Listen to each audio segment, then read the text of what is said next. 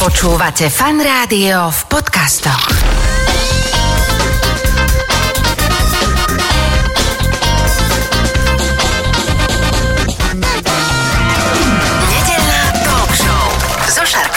Začína sa nedelná talk show a vo fan rádiu a v štúdiu už sedí môj dnešný host Patrik Pajta. Vítam ťa, ahoj. Ahoj. Ja by som povedal, že Patrik Pajta z Hike Mates, alebo vôbec z tých slovenských hôr, pretože eh, teba mám za takého veľkého podivína v tom dobrom zmysle, čo sa týka eh, rôznych tvojich výkonov v, rámci turistiky, ale teda aj rôzneho toho, čo robíš. Mne sa páči strašne tá tvoja práca a budeme sa o nej vlastne rozprávať teraz dve hodiny.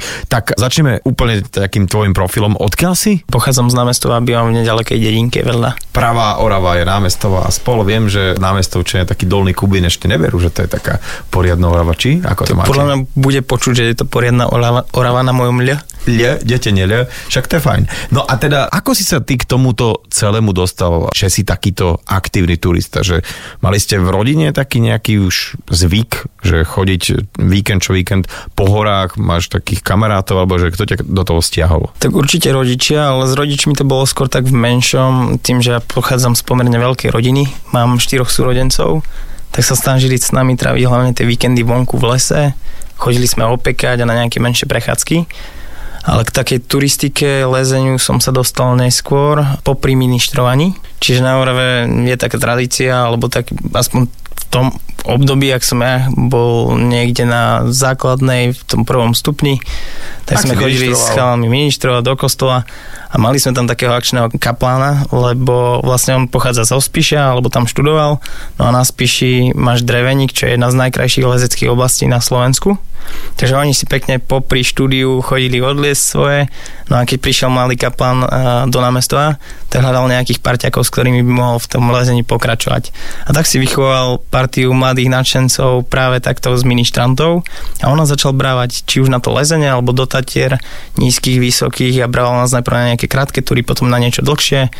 No a potom neskôr, keď sme už boli starší, tak nás zobral sem tam aj do Alp na nejaké výstupy. No a to bola asi taká moja cesta, že ako som začal s turistikou, alebo ako som sa k nej dostal. A potom sa to začalo rozvíjať viac tak s priateľmi.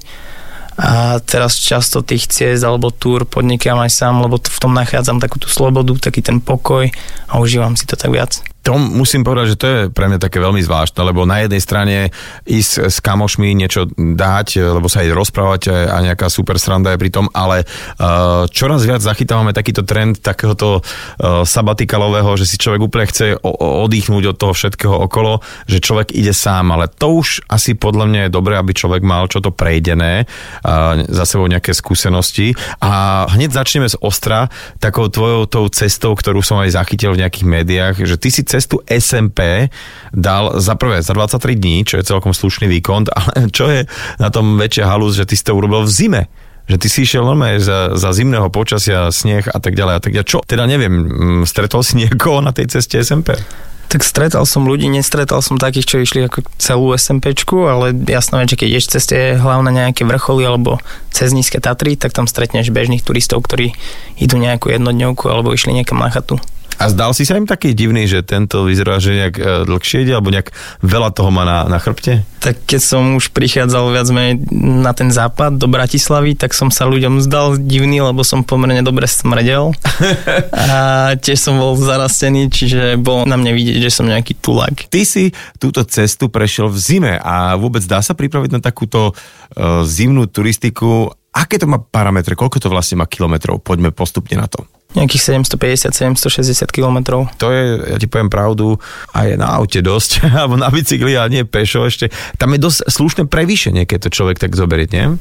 No, ono sa to vlastne ťahne od tej Dukly až na západ po Bratislavu a počas tých 760 kilometrov nastúpa, že 30 kilometrov 30 km, čiže niekoľko Everestov, dá sa povedať v podstate. A ty keď si to dal 23 dní, e, matika moja zlata, to je tak nejakých 35 km cca denne a tým pádom aj koľko e, taký prevýšenia denne si dával? A ono to variovalo. To Aha. znamená, že najkračšia trasa, ktorú som za deň prešiel, bolo myslím, že 16 km, tá najdlhšia okolo 50 a tá priemerná nadmorská výška za deň okolo 1300 asi to vychádza. Akože to je strašne veľa, lebo teraz e, ja mal som také v živote obdobie celkom také turistické, ale bolo to samozrejme v lete a neviem si to ani predstaviť, že, že by malo čo len poprášené snehom a predpokladám, že niektoré tie turistické chodníky boli že úplne zaviaté, hej? Boli, hlavne tie nízke Tatry a tie vyššie pohoria, ale tak ono znie to podľa mňa, že horšie ako to v skutočnosti je, lebo keď si zoberieš tú zimu, tak jedine čo je, tak je, že tam je sneh a zima a musí sa na to lepšie obles pripraviť. Dobre, tak poďme úplne od, od toho východu, uh, od tej Dukly a vlastne čo bolo predtým, že ako dlho sa človek pripravuje na takúto cestu, lebo to si nepovieš asi tak, že štvrtok, že a poďme sobotu, že dám teraz 23 dní. Ale práve, že asi aj celkom hej, že ja som si, ja som si to tak povedal e, jedno oktobrové po obede, keď som sedel v práci a som rozmýšľal, že čo budeme robiť v zime, situácia bola aká bola, tie prípady sa zhoršovali, lebo hovoríme vlastne o minulom roku, kedy už bola tá korona v plnom prúde. Čiže druhá vlna, no že lockdown, hej, čiže nechodilo sa, nedalo sa nič veľmi robiť, ale do prírody sa dalo chodiť. Jo, do prírody sa dalo chodiť a z hodou okolností ja vedem ten turistický klub, tak som to mal časti pracovné. No a rozmyslel som, že čo urobím a Kubo, kolega z Hikemates, eh, bol na tej SMPčke v júni a mal kopu neskutočných zážitkov a zároveň aj tá myšlienka, že prejdeš si vlastnú krajinu a spoznáš zákutia, na ktoré by si sa inokedy nedostal, bola pre mňa taká zaujímavá a chcel som uh, sa do toho keby viac ponoriť. A tak som si povedal, že dobre, že veď mám čo to nachodené a tých 30 km na deň to nejak zvládnem tak som začal pozerať vlastne po tej výbave, že čo mi asi na takú zimnú turistiku bude treba, s tým, že už mám odchodené niečo v tých Tatrách nízkych a mám nejaké tie hrebene aj v zime, aj v lete pochodené, tak som asi vedel, že aká tá základná výbava by mala byť v tom mojom batohu. A urobil som si taký základný zoznam a podľa neho som si pozrel, že čo mi ešte treba dokúpiť, prípadne požičiať. Vyskladal som to v tom novembri v decembri som doplnil posledné zásoby, hlavne také už to jedlo, vieš, a také, čo je inak? Teda samozrejme nejaká bunda, teplejší asi spacák, nejaké spodné vrsty, to mi je jasné, ale čo je tak ešte zásadne inak? E, ty si si niesol aj nejaké čo, snežnice, alebo dokonca mačky určite? Áno, áno, ale tie želieska, vieš, také úplne tie základné, Aha. aby to nebolo zasa ťažké, lebo predsa pri tých 700 km a kráčaš tých 20 dní, tak uh, veľmi dbáš na to, že čo nesieš, uh, nech má čo najnižšiu váhu, lebo každé to kilo si potom tie ramena alebo nohy vlastne odnesú. Nahrávaš mi na otázku, takže koľko mal kil tvoj batoh, alebo tá výbava, ktorú si musel nosiť? Uh, v nemám úplne že presné číslo, ale niekde okolo 15-16 kg. Ako si si plánoval vlastne taký ten deň na tejto ceste? Mal si nejaké alternatívy, lebo predsa len to počasie sa môže uh, meniť? Môj deň asi bežný spočíval v tom, že ráno, keď som stal, počas toho, jak som si varil čaj a začal jesť raňajky, tak som sa pozrel vlastne na online aplikáciu a našiel som si vlastne najbližšie body, kde by som asi tak chcel prespať. Mal som to vždy tak rozdelené na tri alternatívy, niečo okolo 20 km 30 a potom viac a podľa toho, jak sa to telo ako, cítilo, ako cítilo ide karta, hej, za počas dňa, uh-huh. aké bolo počasie, aké boli podmienky, tak tam, kde som skončil na jednom z tých troch bodov, tam som sa vlastne ubytoval, vyspal, teda ubytoval. Toto ma teda akože zaujíma, že to ubytoval, alebo že vstal som, že kde si vstal a kde si spával, e, lebo v lete teda sa asi dá aj vonku, skoro takmer v dvoch tretinách určite spať, hmm. ale sú po ceste aj nejaké určite tie e, útulne alebo turistické nejaké ubytovania, ale že ako to vyzerá, že kde si spával? Bolo to veľmi rôzne a odlišné.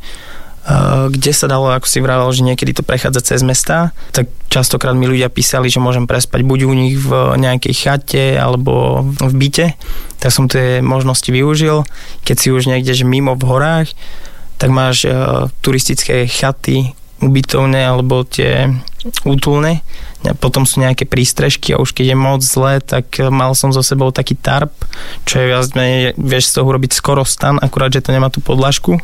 Hmm. No a takých tých krízových situáciách sa vyspíš tam. Počkaj, takže bola takáto krízová situácia, že si teda v, v rámci toho januára alebo decembra, že spal reálne vonku? Mm, raz sa mi stalo, že som spal pod tou plachtou. Nespomeniem si teraz úplne na kopec, ktorý to bol, ale bolo to blízko z Borova. To je tam na východe ešte. A vyšiel som na vrchol, mohlo byť nejakých 8 hodín. Vieš si predstaviť, že v zime to už je tma bol som pomerne unavený, lebo keď kráčaš 12-13 hodín, tak to telo vlastne dostane zabrať a to bolo ešte v takom tom prvom týždni, tak vtedy si telo iba zvyká vlastne na tú bolesť, ktorú tá cesta nesie so sebou. Mhm, čiže to ešte viac boli de facto. Aj keď Hej. ťa to me, svaly- menej ešte boli, ako ťa to bude, ale ešte nie si zvyknutý. Tie hej? svaly si musia zvyknúť. Mhm. No a uh, tak som sa ocitol hore na vrchole a pozeral som do tej mobilnej aplikácie, že kde to skončí. A najbližšie boli, myslím, Bardejovské kúpele, čo bolo, ja neviem, že 10 km asi odtiaľ. Tak som si povedal, že OK, hore je vysielač, tak ostanem pri tom vysielači, niekde tam natiahnem ten tarp a zložím sa. No, tak aj bolo. Iba, že bolo fajn, kým nezačalo snežiť, lebo padal taký mokrý sneh a celé mi to vlastne že premočilo, ten sneh mi nafúkal dovnútra, začal mi vlhnúť spacáky. Tak som sa pekne okolo polnoci musel zbaliť. A predsa len do, tých, do toho Bardeva, hej? smerom na Bardejo, ale čo sa mi pošťastilo je, že cestou som našiel nejaké detské ihrisko a vieš, ak sú tie preliesky, z ktorých sa chodí šmíkať, Mhm. tak tam máš takú tú budku. Tak som sa pekne štúril do tej budky a tam Fakt? som ostal na onc. No dobre, takže to, toto bolo akože vylepšenie, ale tak zrovna sa nekúri ani na detských ihriskách. Tak kúriť sa tam nekúri nikde, kým si nezapáliš. Dobre, a tam na tých ostatných ubytovniach alebo niekde, alebo teda útulkoch, to je takisto bez nejakého výkuru. Čiže ty tam prídeš, v podstate je to síce stavba, nefúka na teba, neprší, nesneží, ale teda no, je tam tiež asi Sú zimka. rôzne, máš akýby také, že rôzne štandardy, to nazvem, tých útulní. Máš takú, že najmodernejšiu, čo je, alebo najnovšie postavenú gálovu, ktorá sa nachádza vo Volovských vrchoch a to je normálne, že kanadský zrúb, máš tam strešné okno, máš tam modernú pec, celé sa to dá pekne vykuriť, to je ten, že top štandard. A potom máš taký ten základ, kde máš iba prístrešok, čo nemá ani že 4 steny, dajme tomu, že má 3, máš tam nejaké ohnisko, keď sa pošťastí, ale normálne ti tam fúka, akurát na teba nebude pršať. OK, a takže toto si dával zime, hej? Jo. A ty si mal, máš nejakú prípravu, alebo v zmysle teda nejakého otužovania, ale asi hej, že... Lebo tak, prepačte, e, vy nevidíte teraz do nášho štúdia, ale ja som celkom tako, že hutne oblečený a tuto môj host si príde v krátkých nohaviciach v decembri, že v pohodičke. Takže si nejaký otužilec, alebo dokonca až tak, že Wim Hof ťa niekde stretol, potlapkal po pleci, že dáš to? Vieš čo, ja otužujem už pomerne dlho, od svojich 15, čiže to je, keď tak rád tam nejakých 13 rokov, ale s prestávkami, keď som bol v zahraničí, tak som nemal moc možností. Ale z hodou okolností som si teraz pustil audioknihu od Vima Hofa, tak Okay. postupne to počúvam. A to asi každého nápadne sa ťa opýtať, kto sa s tebou o tom rozprával, že či tam nejaká zver uh, horská nebola, nebol problém. No tak medveď spinka už asi, hej, ale sú asi aj iné zvery. Tak ono, o tom medveďovi sa hovorí, že spinka, ale skutočnosť bola taká, že nespinkal. OK. A hlavne v okolí, to boli myslím kremnické vrchy, tak tam tých stôp bolo fakt, že veľa. No a okrem takých tých medvedíkov, mm, tak v tých slovenských horách tie bežné zvieratá, vieš, že kopec jelenej zverí.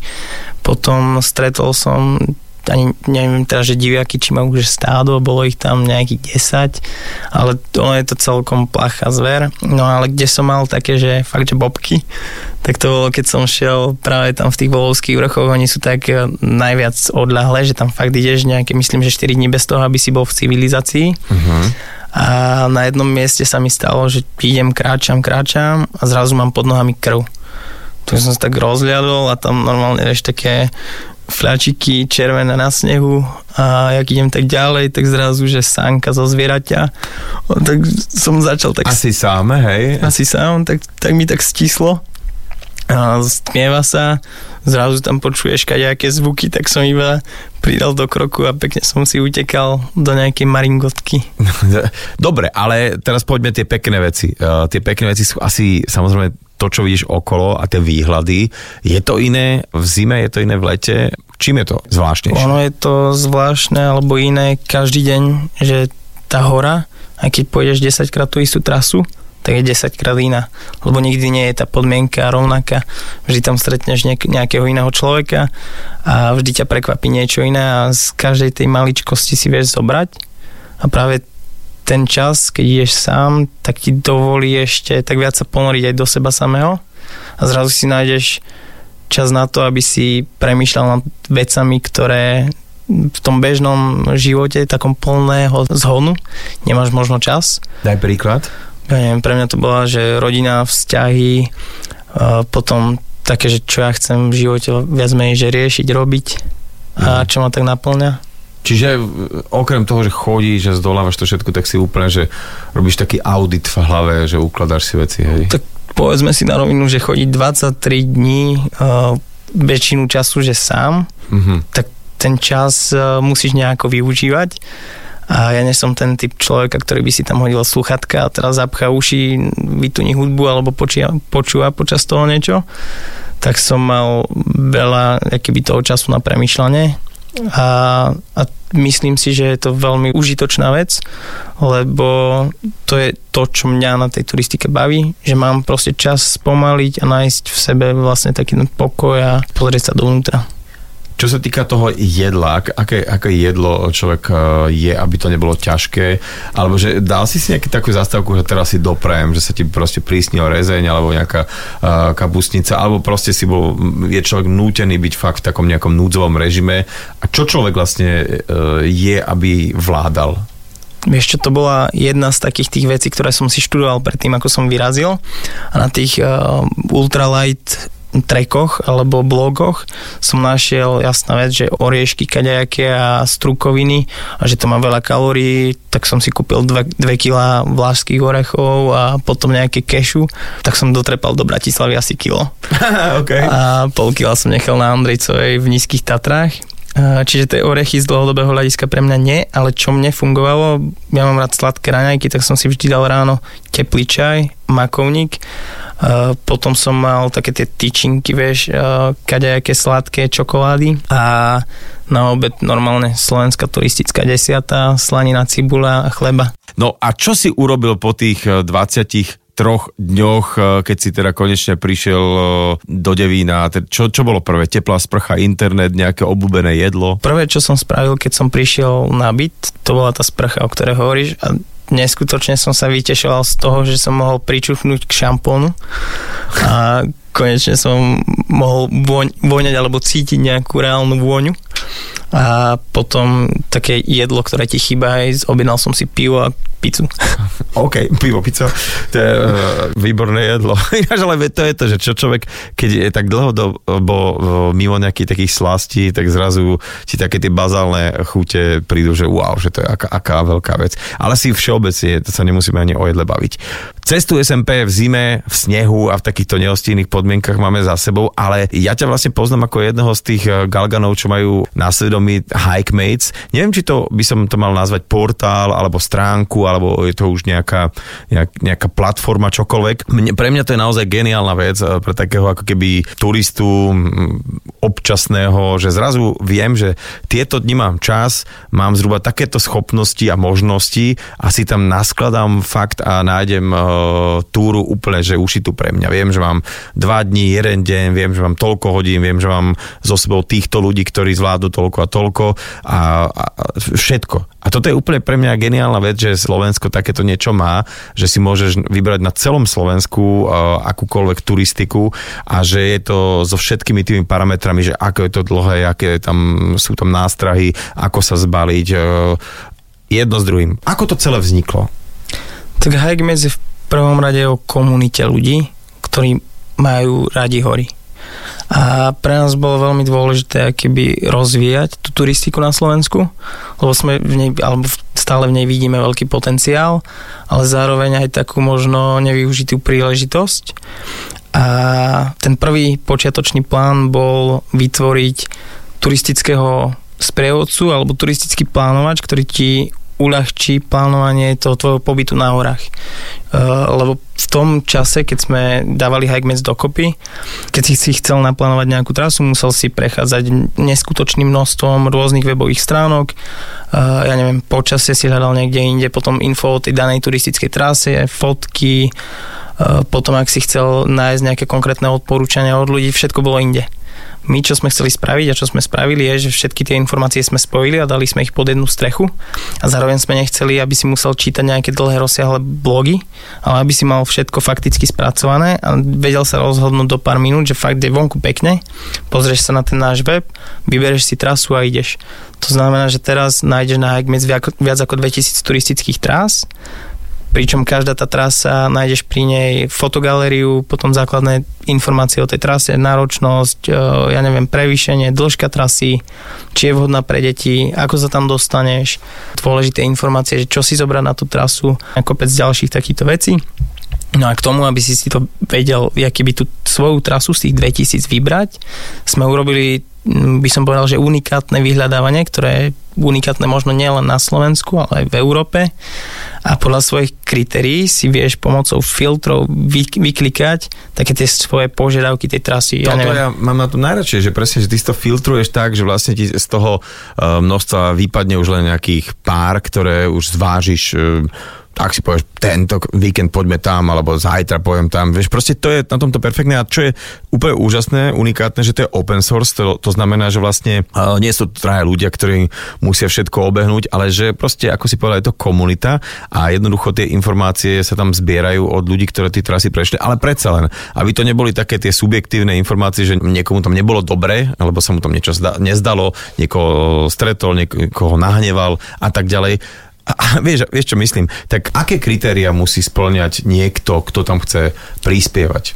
Tak v prvom kroku sme tie trasy vytvárali my, my sme vytvorili nejakých prvých pár stovák a potom sme otvorili tú databázu ľuďom a môže tam vlastne tú trasu vytvoriť ktokoľvek s tým, že vždy nám to ide na schválenie.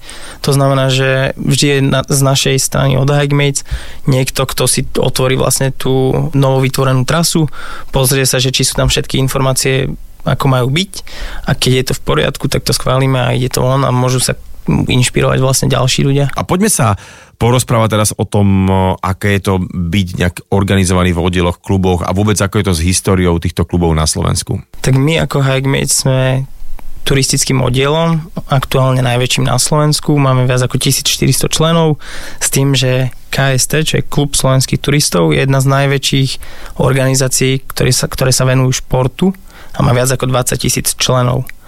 A poslaním, nazvem to, e, tohto klubu je rozvíjať turistiku na Slovensku, či je to budovaním chád a ich e, vlastne obstarávaním alebo správou týchto chád potom budovaním a značením turistických chodníkov a ďalej rozvíjaním nejakých edukačných uh, materiálov a inšpirovaním ľudí chodiť na hory. No a to je to, čo robíme vlastne v tom našom klubu aj my. A prečo by človek mal byť e, členom nejakého turistického oddielu alebo klubu? Že, e, vieš, že či ja, čo si zoberiem nejaké deti alebo idem s kamarátmi, že aký je v tom rozdiel? Že čo je dobré byť na tom e, členom nejakého klubu alebo oddielu? Sú tam asi dva také smery, ako sa na to dá pozrieť. Jedna vec je, že byť členom klubu prináša výhody tebe. To znamená, že tak dostaneš automaticky poistenie na hory, potom máš výhody na horských chatách, ja neviem, máš 50% zľavy na ubytovanie, potom máš zľavy na turisti- v turistických e-shopoch. Ja neviem, my vydávame každý pol rok turistický magazín, kde máš nejakú zľavu a potom druhá vec je, že bez toho turistického klubu by sme tu nemali chodníky, nemali by sme častokrát ani tie chaty, kde sa ideme najesť a ty, keď sa staneš vlastne členom takéhoto klubu, tak pomáhaš práve rozvoju týchto turistických trás a chat a taktiež turistických útulní. To je jeden z našich projektov zás, ktorý robíme, že v budúcom roku budeme stavať napríklad, že tri útulné, ktoré budú verejne prístupné ľuďom a ktokoľvek prekoná vlastne tú ďalkú trasu, tak si tam môže ísť pospať alebo sa schovať. To je na tomto krásne, že v podstate ja sa tak veľakrát pýtam, že kto toto vlastne urobi, lebo idem, je to krásne upravené, značky sú pekne premalované, až som niekedy prekvapený, že uh, a v akom stave sú niektoré tie útulne. Dokonca zachytil som, že sa robila architektonická súťaž na to, uh, ako by mohli vyzerať niektoré tie útulne? Tak ono to bol jeden z projektov, s ktorým sme prišli začiatkom tohto roka a ide o to, že na Slovensku máme viac ako 200 objektov, ktoré takto slúžia turistom, kde sa môžu ukryť pred zlým počasím a nocou a, ale o čo ide je, že častokrát sú tie útulné v schatranom stave. Sú to, ja neviem, že seníky, ktoré sú ešte, ja neviem, že 60 rokov staré a už zhnité. Alebo potom sa stávajú nové útulné ale tie nové útulne nezapadajú vlastne do toho prostredia a častokrát nemajú nič spoločné so slovenskou históriou alebo kultúrou, tradíciou.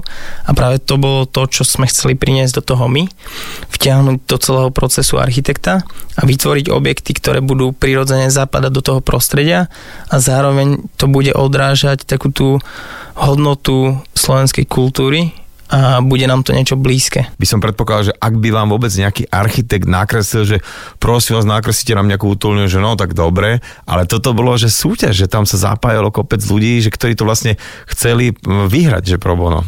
Tak my sme chceli hlavne poukázať na ten problém a vyvolať u ľudí záujem o tú tému. Myslím si, že sa nám to aj celkom podarilo, lebo tá kampaň, ktorú sme robili k tomu projektu, tak bola myslím, že tretia najúspešnejšia na celom Slovensku vôbec a myslím, že, že to je dobrým smerom. Ale poďme uh, na takú úplne štandardnú a jednoduchú otázku, že ako sa teda vlastne máme v tých horách a vôbec na tých túrach správať, lebo uh, sú také možno názory, jedni hovoria, že byť úplne potichu, niektorí, že nie, nie, nie, vydávať nejaký uh, zvuk, hluk, aby nás tá zver počula, tak ako? Tak podľa mňa, že také najjednoduchšie je asi s rešpektom.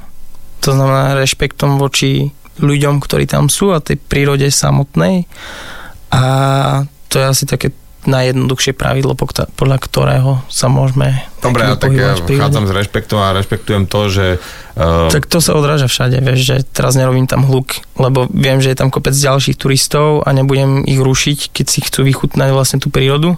Nenechávam tam smeti, lebo viem, že sú tam zvieratá, ktoré by to mohli zjesť a by som im zbytočne ublížil a zároveň viem, že tam idem vlastne pripravený ja neviem, že oblečenie, jedlo mám so sebou, lebo viem, že ak sa mi tam niečo stane, bude po mňa musieť prísť záchranná služba a nespôsobím tým problém len sebe, ale aj niekomu inému. Mhm, to je taký príklad, že keď je hlavne nejaké zlé počasie a že aj tí samotní záchranári sa vystavujú riziku ohrozenia vlastného života, uh, lavíny, fúka, uh, čokoľvek a musia zachrovať nejakých turistov, ktorí sú absolútne nevybavení, išli napriek nejakým výstrahám do nejakého terénu, čo to je jasné, ale ako to tak vidí, že chodíme ako Slováci dobre pripravení do tých hôr, že mm, štandard je, je to rôzne, nedá sa to asi škatulkovať, ale podľa mňa, že je to čoraz lepšie, lebo uh-huh. aj tých edukačných materiálov je čoraz viac a tí ľudia sa chcú cítiť bezpečne na tých horách, ale častokrát sa ešte aj stále stane, že nie sú pripravení Rozprávali sme sa o tom, že ty si prešiel teda tú zimnú verziu SMP Aké je to, čo sa týka chodníkov, ako to funguje, že sú niektoré chodníky celoročne otvorené, sú niektoré chodníky zavreté? Čo to znamená, že chodník je zavretý? Je to tak, že sa neodporúča kvôli bezpečnosti, alebo presne, že tá príroda si potrebuje trošku odýchnuť, že treba toto striktne dodržiavať? Kto vydáva vôbec tieto odporúčania? Tie uzávery sú definované v jednotlivých navštevných eh, poriadkoch národných parkov a väčšinou je dôvodom buď bezpečnosť alebo ochrana prírody. To znamená, že napríklad v Tanape, v Tatranskom národnom parku, v zime nemôžeš chodiť vyššie ako sú tatranské chaty, lebo tie chodníky sú pouzatvárané mm-hmm. a to práve kvôli tej prírode, ktorá tam je, to sú živočíchy a zároveň pre tvoju osobnú bezpečnosť, lebo tie chodníky sú pod snehom, nevedel by si sa tam možno dobre orientovať, stane sa ti niečo, padneš, to je, ako to skončí. A opäť by si musel obťažovať e, nejakú záchrannú službu, ktorá takisto by sa musela vybrať po nejakých chodníkoch, ktoré tam nie sú, uh, nie všade môže pristať helikopter a tak ďalej a tak ďalej. Čiže je to kvôli bezpečnosti. Hej, a tam treba hlavne zase povedať, že neuzaviera sa nejaké či kvantum tých chodníkov, uzatvárajú sa hlavne tie e, chodníky, ktoré sú fakt vysoko a kde sú tie podmienky naozaj nebezpečné, ale stále môžeš chodiť takmer po celých fatrách jednej aj druhej. Nízke Tatry môžeš prejsť krížom, krážom a celé ďalšie Mm, trasy na Slovensku aj v tých Tatrách, vieš, že spod treba to hrotiť, proste keď je tým, tých pár chodníkov zavretých, tak tam proste vtedy nepôjdem a mám a na, na, na, výber. Na, na výber. Dobre, a teda čo, to sme prebrali, že tie chodníky, ale koľko ich je vlastne na Slovensku? Má, je aj nejaká štatistika, že ako sme na tom v rámci Európy a možno aj v rámci sveta? Pomerne veľmi dobré. Máme vlastne jednu z najústejších turistických trás na svete a myslím, že na Slovensku, ak si dobre pamätám to číslo, malo by to byť okolo 14 tisíc kilometrov, čo je, že ja si to ani neviem predstaviť, koľko to je. Taká otázočka, že uh, ako sa správať uh, na túrach, alebo ako pristupovať k, k túram, keď ideme ako rodina s deťmi, že daj nejaké rady. Ja osobne ešte nemám deti, takže nebudem hovoriť že z vlastných skúseností, ale napríklad aj v našom novom magazíne máme článok od Adriezie, alebo Adi Žiačkovej, čo je jedna z veľmi takých tých uh, uznávaných turistiek. A ona so svojím synčekom Felixom a tým priateľom sú na horách alebo celkovo na cestách e, takmer neustále. A práve ona dáva osobné tipy a rady, že ako začať, ako motivovať tie decka. A tá turistika je iná v tom, že sa musíš prispôsobovať viac tým deťom. To mm-hmm. znamená, že častokrát musíš prehodnocovať tú trasu, na ktorú ideš, že nevyberieš niečo, čo by si dal, že pre seba, že v pohode, ale pre to dieťa to bude extrém, čiže kratšie, menej náročné. Potom je to iný štýl turistiky, snaží sa nájsť niečo, spôsob, ktorým budeš motivovať to dieťa.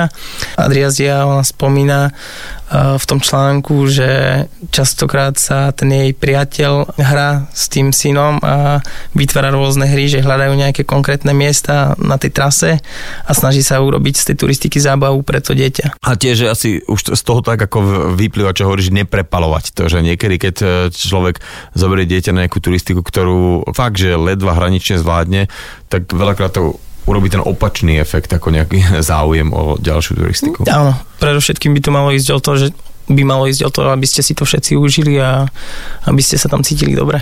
Doteraz sme hovorili o takých príjemných veciach, že koľko teda tých trás máme, ako to funguje, aké to je krásne, ale sú aj isté také, že tie nebezpečia alebo také nástrahy turistiky, že čo na Slovensku je taký ten uh, možno um, najnebezpečnejší uh, úkaz? Lebo tak, mm-hmm. dobre, zima, lavína rovná sa aspoň pre mňa, že to je takéto, ale tých zranení alebo nejakých možno úrazov alebo čohokoľvek, nejakých takých tých obťažných situácií býva dosť aj v lete, že tak čo je na turistike možno niečo, na čo treba dávať pozor? Tak úplne bežné je, že si vytkneš členok, vieš, máš slabú obu, to znamená, že si naľahko obutý a na tých skalách sa ti stane, že sa ti zvrtne členok, máš ho vytknutý, potom v zime podchladenie, nesprávne sa oblečieš, buď máš tých vrstiev málo, alebo ťa zastihne počasie, s ktorým si nerátal a keď je zima, tak sa veľmi ľahko stane, že sa podchladíš a potom je to niečo, čo musíš riešiť.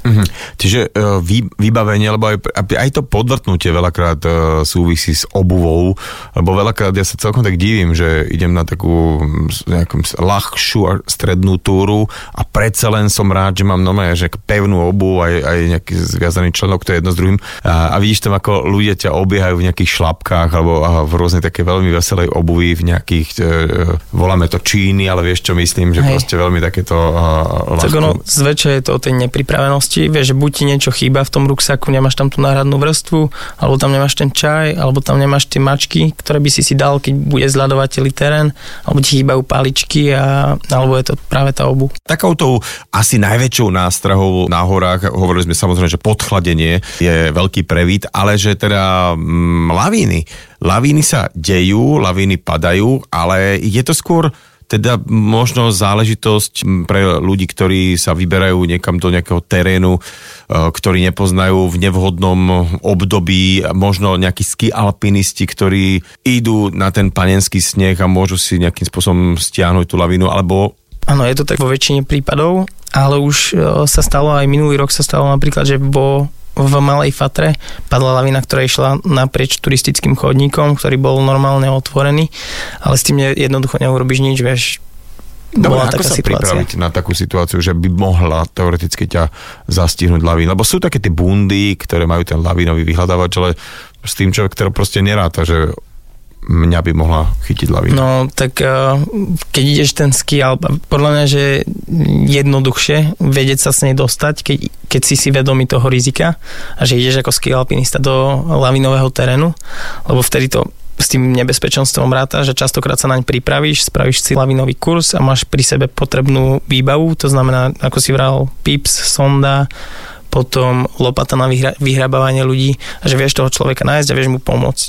Keď že ako bežný turista, tak častokrát také vedomosti nemáš a je to mnoho náročnejšie a vtedy je potrebné vyhľadať keby tú odbornú pomoc, čím skôr zavolať horskú záchrannú službu 18300 a proste veriť, že prídu v dostatočnom časovom rámci a pomôžu ti. Dobre, inak sa ťa opýtam, že čo tebe nikdy nechýba v tvojom ruksaku, keď ideš na nejakú letnú a zimnú túru, že nikdy? Lekárnička. Lekárnička, dobre, a čo obsahuje tá lekárnička? Tak základné potreby, nejaké obvezy, potom tie leukoplasty. Na tých dlhších trasách tam mám čierne uhlie napríklad kvôli hnačke. A v poslednom čase určite sa dá na vyberanie kliešťov, to je čoraz častejší problém vlastne na horách. A potom také základné lieky ako aspirín. No dobré, to ty si taký ten, že otúžili, teraz si tu v krátkých nohaviciach, ale uh, dobre, tak rada, čo by nemalo chýbať uh, nejakému bežnému turistovi v ruksaku v lete a v zime? Mm, vzhľadom ešte k tomu, čo som vymenoval, by som doplnil tú izolačnú fóliu proti podchladeniu, lebo to podchladenie kľudne sa ti môže stať aj v lete, že nejde len o to, že keď je zima. A Tu asi nevyťahuješ bežne, ale keď, dajme tomu, si zvrtneš členok a tým pádom nie si schopný uh, nejakého pohybu a musíš čakať na nejakú mm, pomoc, tak kým teda čakáš, obyčajne čakáš na zemi, aby si z tej zeme ako keby neprchladol, hej, alebo, No. aby na teba nenafúkalo. Čiže je dobre mať takúto nejakú vrstičku pri sebe, no to je veľmi skladné, ono to nie je nič, to tá neznamená. lekárnička, vieš, že mm, tiež musíme sa pozerať na to, že v akom sme prostredí a ty nemôžeš rátať, že tam ideš robiť nejaké multifunkčné operácie, čiže fakt vieš si pomôcť s tými základnými zraneniami, Mhm. ale už na tie ťažšie veci budeš potrebovať toho lekára a jednoducho je lepšie vedieť, že kam volať. Pokiaľ máš dobrý signál, možno vieš zavolať 112, tam ti pomôžu vždy, alebo potom Horská záchranná služba 18300 a nechá to vlastne na odborníkov a tá lekárnička má slúžiť na to, aby si ty dokázal vlastne si poradiť s tými základnými e, úrazmi a potom, ak je niečo vážnejšie, tak dokážeš pretrvať ten čas, kým príde tá odborná pomoc. Ako to je s poistením, že musím byť poistený na to, aby horská služba vôbec prišla pre mňa a ošetrila ma? Tam sa nepozerá na to, že či si poistený, No či nie jasne, si. asi kartičku neukazujem, ale že či sa treba pripoistiť, keď idem, dajme to nejakú túru. Poistiť sa určite treba, hlavne v tom horskom teréne. Je rozdiel, či voláš na 112 alebo 18300, ak voláš na, na 18300, tak automaticky potrebuješ na to extra poistenie na hory, ktoré nie je hradené, alebo tie úkony nebudú hradené z tohoto bežného zdravotného poistenia. Pokiaľ máš 112, že voláš na 112 a príde ti iba lekár, že leteckej záchrannej služby, ktorý vyletí z Popradu a nenaberá horského záchranára, tak to ti preplatí uh, to tvoje zdravotné poistenie. Ale ty nikdy nevieš, že či príde ten horskáč alebo nie. Oni naborajú toho horskača hlavne vtedy, keď si v nejakom nedostupnom teréne a potrebuje ten človek mať nejakú uh, skúsenosť vlastne s tým lezeckým terénom, dajme tomu, alebo s tým horským. Ale je to taká ruleta, keď ho nemáš. Čiže vždy je lepšie mať to poistenie a byť pripravený. Mm-hmm. A teraz ešte by som sa k tomu chcel dostať, že ty si teda doniesol, ináč ďakujem, takú ako keby brožúrku, respektíve vydávate taký svoj časopis, taký, ktorý vyzerá ako knižka Hike Mates, ale uh, vidím, že po tej prvej, a tá pojednávala práve o ceste hrdinou SMP, tak teraz je to taká, že zimná, ale videl som, keď som sa do nej trošku dostával, že už tam nie sú len teda slovenské destinácie, ale nejaké iné, čo to znamená, že Hike Mates ako keby trošku expandujú? Tak ono ide o to, že sme začali myslím, že v prvom kvartáli tohto roka vydávať turistický magazín, ktorý bude vychádzať raz za pol roka. Ono hovoríme o tom, že je to magazín, ale je to viac taká príručka alebo takmer kniha, lebo to má že 160 strán. A snažíme sa rozvíjať tú turistiku aj takýmto spôsobom, nielen ľudí inšpirovať, vyraziť na nové miesta a objaviť ich, ale zároveň sa snažíme aj vychovávať nových turistov. Nájdeš tam kopec užitočných typov a rád.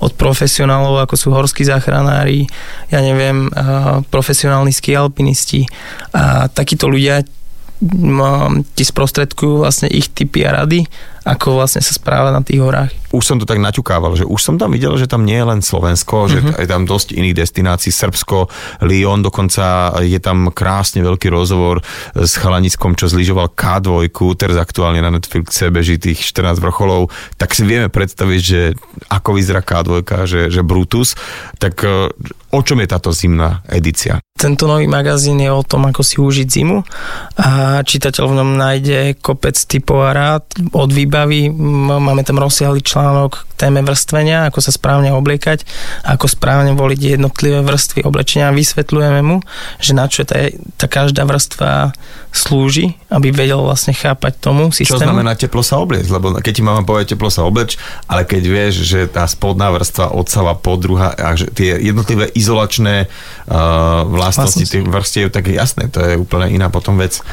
Zároveň k tomu teplnému komfortu je tam aj téma otužovania, čiže vysvetľujeme ľuďom, že prečo otužovať.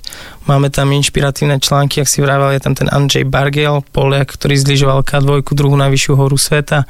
Hovorí vlastne o celej svojej príprave, ak sa na to pripravoval, ale nielen na to, ale ako sa on vlastne dostal k tým horám a k skialpinizmu.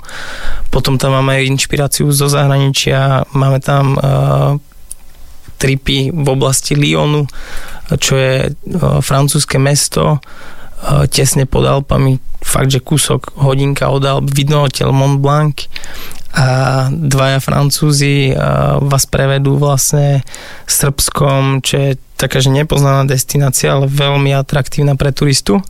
A oni vlastne zanechali svoje joby v Paríži a vydali sa na 10 tisíc kilometrov dlhú púť, ktorá išla naprieč južnou Európou. Vychádzali, myslím, v Španielsku a skončili niekde v Istambule, v Turecku.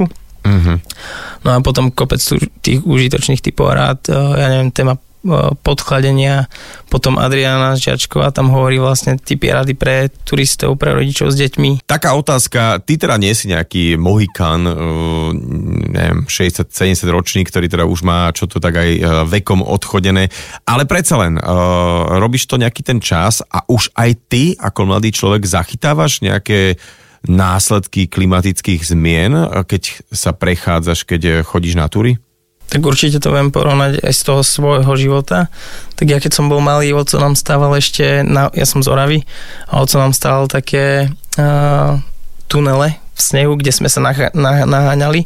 A ja neviem, keď som mal 10, mohol som mať, že meter, ja neviem, 20 a mňa nebolo z tých tunelov proste, že vidieť, fakt bolo, že kopec snehu na tej Orave. A teraz, keď máme, že sem tam, že sa na týždeň ukáže, že pol metra snehu, tak som rád, hmm. že toho snehu je rapidne menej, že to cítim aj sám. A, a to v isté, lete? V lete je to o mnoho, že to teplo, určite. A kliešte, ktoré som spomínal, že vlastne aj, že cíti, akýby, že tá klíma sa zohrieva a že máme tu akýby problémy, ktoré sme bežne predtým nemali. Aj tých klešťov nikdy nebolo v tých nízkych Tatrách toľko, ako ich tam je teraz. E, to teplo a sucho, že častokrát aj na tej SMPčke napríklad, keď ideš v lete, tak máš problém s vodou. Že musíš hľadať pramene a keď ich aj nájdeš, tak, tak sú častokrát vyschnuté. Mm-hmm. Čo bolo bežná vec, že to si pamätám ešte tiež z môjho detstva, že vodu sme nejakým spôsobom neriešili, lebo sme vedeli, že každú chvíľku bude nejaký pramienok, kde si mm-hmm. načapujeme pitnú vodu a ide sa ďalej, že nejak no. sme to ne, neprenášali. A teraz je to už taká tá vec, ktorá sa odporúča, a zoberte si pre istotu toľko a toľko vody, keďže za celý deň nemusíte stretnúť nejakú príležitosť. A práve tá, tá voda je veľmi úzko spätá s tým problémom, ktorý riešime pri ľadovcoch, pretože ľadovce sú najväčšie zásobárne pitnej vody a práve oni udržujú vlastne ten tok pitnej vody v lete, lebo ľadovce máš normálne, že veľké, akýby, že kontajnery si to predstav, v Alpách, ktoré sú umiestnené hore a tak ako sa pomaličky topia vlastne v lete, tak ti posielajú tú pitnú vodu cez Dunaj k nám na Žitný ostrov a tá voda sa postupne doplňa, vieš. Čiže ono to je, že celý ten systém je jednoducho prepojený. veľmi úzko prepojený. Mm-hmm, mm-hmm. No, stále som taký možno, že nejaký divný optimista, že verím, že nejaký put seba záchovy zvíťazí a že to stihneme, aj keď teda naozaj už by bolo na čase konať, nielen mekotať o tom a stretávať sa na samitoch.